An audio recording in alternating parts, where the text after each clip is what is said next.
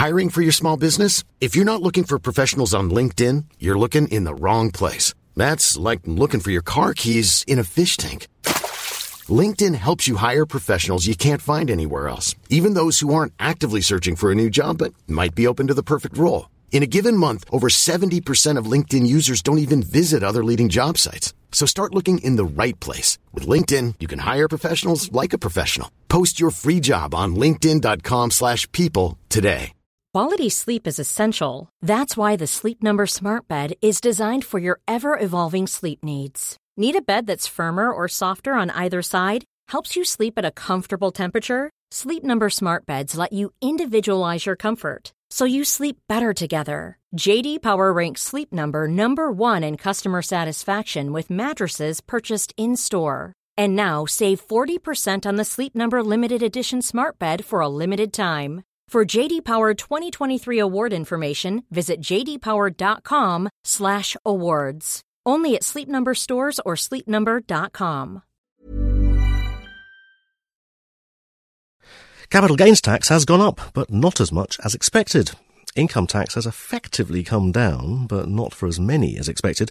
And pension red tape is being cut down, but not just yet. These are just some of the highlights for UK private investors in this week's emergency budget, and just some of the talking points in this very special edition of the FT Money Show. I'm Matthew Vincent. I'll be giving you the lowdown on all of these budget matters in downloadable form with three very special studio guests. Richard Proctor, a tax partner at Grant Thornton. Hello. Caroline Bevan, Tax Director at PwC. Good afternoon. And Stephen Herring, Senior Tax Partner at BDO. Hello. So let's start then with capital gains tax. Having proposed taxing non-business capital gains at rates similar or close to those applied to income, suggesting rates near 40 or 50% for high earners, the coalition government has instead maintained the current flat rate of 18% for basic rate taxpayers and introduced a new 28% rate for higher rate taxpayers who have income of more than £43,875. So, with the annual allowance for capital gains frozen at £10,100, only those investors who have income and gains of more than £54,975 will be liable for this new higher rate of 28%. Um, Richard, this is not as bad as it could have been, is it? Absolutely right, Matthew. Yes, we were expecting people to be paying at 40%, perhaps even 50%, as you mentioned. Um, so they've come in with some sort of hybrid rate here, 28%.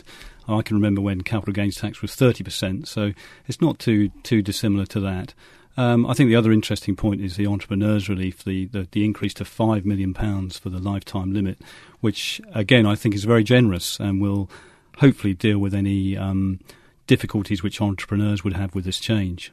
And the, the point about entrepreneurs uh, relief, Caroline, is that um, it went up in the March budget, didn't it, to two million pounds? Yes, it did and people weren't expecting it necessarily then. It was it was very welcome at that time, and so, now it's even more welcome, I imagine. W- which is brilliant news for a lot of people. It is. It's something that will have been unexpected, and when you combine it with the fact that the overall rate of CGT has only gone up to twenty eight percent, they'll be feeling let off quite lightly, I think.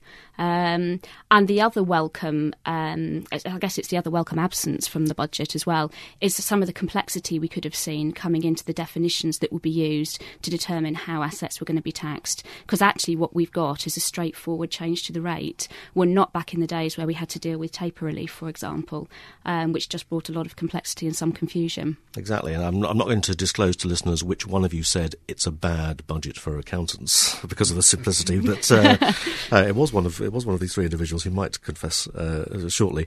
Um, but uh, Stephen, on capital gains, um, presumably now for investors, uh, you know, there's still an advantage in holding assets that are taxable to capital gains rather than income tax at 50% potentially. Certainly there is. And for the um, personal investors with portfolios, maintaining that 10,000 annual exemption does mean that they can adjust the portfolios, and 28% rate isn't as much as feared. Um, perhaps um, it's um, high enough that um, it will uh, discourage some of the more aggressive parts of tax avoidance, but low enough that it means capital gains are not treated as severely as income. And I think it's right that they're not treated as severely because it's a different form of form of asset and revenue. A different mindset on the part of the investor as well, in, in, in many cases. Just very quickly on capital gains tax before we move on. Um, Richard, do you think uh, that the fact that this is coming in at midnight on Wednesday, the 23rd of June, which is uh, unusual in the middle of a tax year, this new higher rate, will people have tried to sell between George Osborne sitting down and the stock market's closing on Tuesday, the 22nd? I think they might well have done. It'd be interesting to see what the stock market has done uh, over this period because, uh, yes, in, in, in principle, there's uh, an incentive to dispose of assets today and pay 18% rather than tomorrow and pay 28%. So you can see why they've brought that change in because if they'd have announced it today but introduced it on the 6th of April, then there would have been uh, turmoil in the markets for a long time. At least they've only done it for one day. And just on the flip side of that, entrepreneurs who had started to go through with a, a sale and may have exchanged contracts on a sale before the budget, when they had relief at 2 million, now they've got relief at 5 million. Do you think some of them will try and get out of these deals to sell? Well, very possibly. I mean, what a lot of entrepreneurs will have done is exchanged on contracts but not completed them. So potentially they've banked the lower rate, but they can get out of those contracts if they want to. And what they'll need to do now is do their sums very carefully and decide whether they want to complete the contract and lose out on the increased entrepreneurs relief, but you know, take advantage of the 18%, or actually go ahead and complete the contract later. They've, they've, got that choice. They've got that flexibility. One actual point on capital gains that um, I think we should mention that uh, a little bit of help here that uh, they are allowing people to set off their capital gains annual exemption uh, against gains after the change, i.e., therefore saving the 28% rather than the 18 if they've got made capital gains both before the 22nd of June and afterwards. So it is a little bit more uh, generous than we might have thought. Well, we're going to move on now. Still to come on the show, we're going to look at uh, pension tax relief. Is it going to get simpler? Is it going to get less generous? Or is it going to be both of those things? Um, first, though, let's have a look at income tax and national insurance. Now, we heard that the personal allowance for under 65s is going to be increased by £1,000 from next April, which will take the tax free allowance up to £7,475. And the Chancellor um, in his speech said that that means 23 million basic rate taxpayers will gain up to £170 each from the change, as more of their income will be tax free rather than uh, facing tax at 20%. And I think uh, he also said that almost 900,000 taxpayers will be taken out of the tax income tax system um, completely. But um, uh, Stephen, for higher rate taxpayers, it's not quite as simple as that, is it? There have been other changes. Uh, there are because he's reducing the level at which the to which the basic rate applies. In other words, he's clawing back the advantage of the increase in allowances from the higher rate taxpayer, and in that he's continuing a tradition, if that's the right word for it, that um, the previous government started, which I think is quite regrettable because higher rate tax at a relatively high rate of forty percent now applies to people who are on uh, less than twice the uh, average earnings, and it's a high marginal rate of tax for those people to pay. I thought he might have been more imaginative if he wished to claw back the advantage from the higher rate taxpayers. And this has happened before, hasn't it? I, I seem to remember when the 10p tax rate was abolished. Mm. There was then a move to increase the personal allowance to help low earners, but and it had to go hand in hand with a clawback from higher earners. It's hard to understand, isn't it? Well, it is, and and some of it's about perception, isn't it? I mean, he he he would have wanted to deliver a budget that was both popular and hopefully hit some of the right buttons. So inevitably, you have this giving with one hand and taking away with the other. I would imagine a number of taxpayers will have listened to his announcement today and will have gone away scratching their heads a bit actually, because they're going to have to sit down and work out whether they're better or worse off, you know, from their own personal tax position. And Richard, you're very good at helping people who scratch their heads. Uh, people like me, for example, as I was I was trying to work this out and I couldn't. Um, just in very simple terms, I know we can't generalise too much. If you are a higher earner, let's say you're earning, you know, in the region of I don't know, sixty sixty thousand pounds. Yes. Are you pretty much going to be in the same position now as you were in the past? It is complicated, as Caroline said, because not only have we got the changes to personal allowance, which is income tax, and applies to any income, earnings, or, or savings. Uh, but there are also changes to national insurance. I thought you'd mention those. We'll come on to those in a, in a second. Let's just look at income tax on Okay, its own. okay. Um, is it fair to say that in income tax terms, there's not a great deal of change? Yes, broadly, if you're, as you say, sixty thousand pounds earner, you won't see a huge difference. And let's come on to national insurance now. Then, um, all of the sort of you know, the, uh, the headline talk during the election campaign was we are not going to introduce this jobs tax, as national insurance was dubbed by uh, the Conservative Party. Um, but they are going to introduce national insurance increases on employees, aren't they? Yes. Yes, the 1%, which was announced by the Labour government um, alongside the employer increase, is, is going ahead uh, on the 5th of April next year. So all earners will be paying more national insurance, And- un- unless they're very low paid. Exactly. And um, Stephen, d- I mean, do you think people uh, will have understood that from today's uh, budget speech? I think people were not expecting their tax and national insurance liability in aggregate to come down because of the the background agenda and the, the credit quake and the uh, fiscal deficit. So I think people are more likely to be somewhat relieved that it's perhaps not as bad as feared the the total measures on national insurance and tax when you add them together.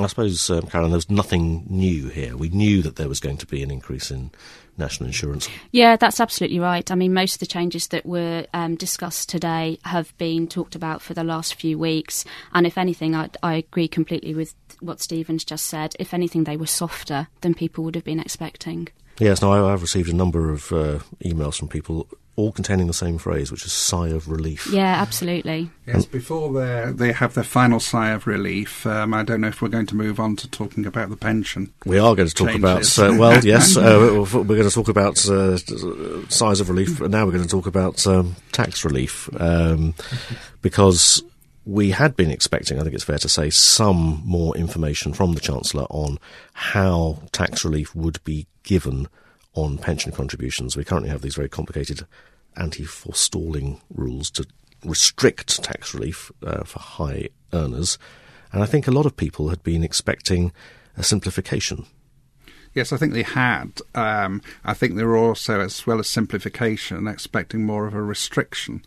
And within the the small print within the budget documents, it's indicated that there'll be a further review of how of the relief given for pension payments, and one fears that at some point in time the relief will be either capped at a fixed amount much lower than now, maybe around the 50,000 mark. It mentions 45,000 in the document. Or alternatively, the relief will only be available at the, the basic 20% rate rather than the, the higher rate of relief. I don't think they've abandoned both of those two positions. No, I think yes, we're, we're we're going to hear an awful lot more about that um, uh, in the months to come. Um, assuming that a restriction on the amount that can be contributed to a pension is introduced at some point down the line, um, what do you think higher earners should be doing now? Making as much use as they can of the relief that is available. Well, yes, I think they have to, don't they, really? I mean, as Stephen's just said, all the indications are that the position's going to get tighter, and there was reference to an ongoing consultation process within the papers. So, taking a full advantage of the relief that is available right now has to be the right way to go in the short term. Yeah. I'm sure lots of people will, will be doing that. Yeah. Um, and just finally, uh, pension tax relief was one of the many things we were expecting to hear about today, and we didn't hear much about. Um, anything else, Richard, that you were you know, wondering when he was going to get onto and he didn't cover in the speech? Um, well, there was very little about duties. He's he's done nothing about uh, you know, the sin taxes, if you like. Uh, Cider.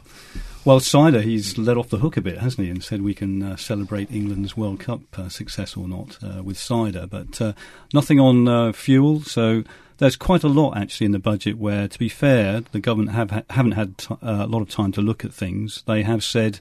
You know, we'll we will look at these in the next um, you know twelve months, and we'll come back with firmer proposals. So there's quite a lot of um, temporary measures being introduced, which will then be revised at a later date. I think. Anyone surprised about the married couples' transferability of uh, I think that probably fell to the coalition politics that although the Conservatives were fav- favourable towards that. Um, uh, the Lib Dems, I think, had a, an alternative view on it. Mm. And one, one thing that I've uh, also been hearing from a number of commentators uh, this afternoon, straight after the budget speech, is that they don't think that this is the end of the tax rises. Do you expect more? Well, I think he's left the door open, hasn't he? He's already referred um, forward to a date in October when he'll be addressing us again. You have to hope that right now he's taken advantage of the fresh slate that he's got to do most of what he needs to do, because I think it will be less well received if he tries to hike tax rates again in six months' time. Um, but the fact that we have these ongoing consultation processes suggests that we will continue to see a little bit of tweaking. Yeah, and on capital gains tax, just last word on capital gains tax 28%, is that the end of it, or could it, could it go higher? Well, he said that um, he might review the rate again for next year. Now, uh, that can be read a number of different ways because if they see that the level of transactions falls off markedly, they might wonder if that's gone a little bit too high to collect the maximum amount of tax. Can I mention just one other tax that he didn't comment on, which is inheritance tax?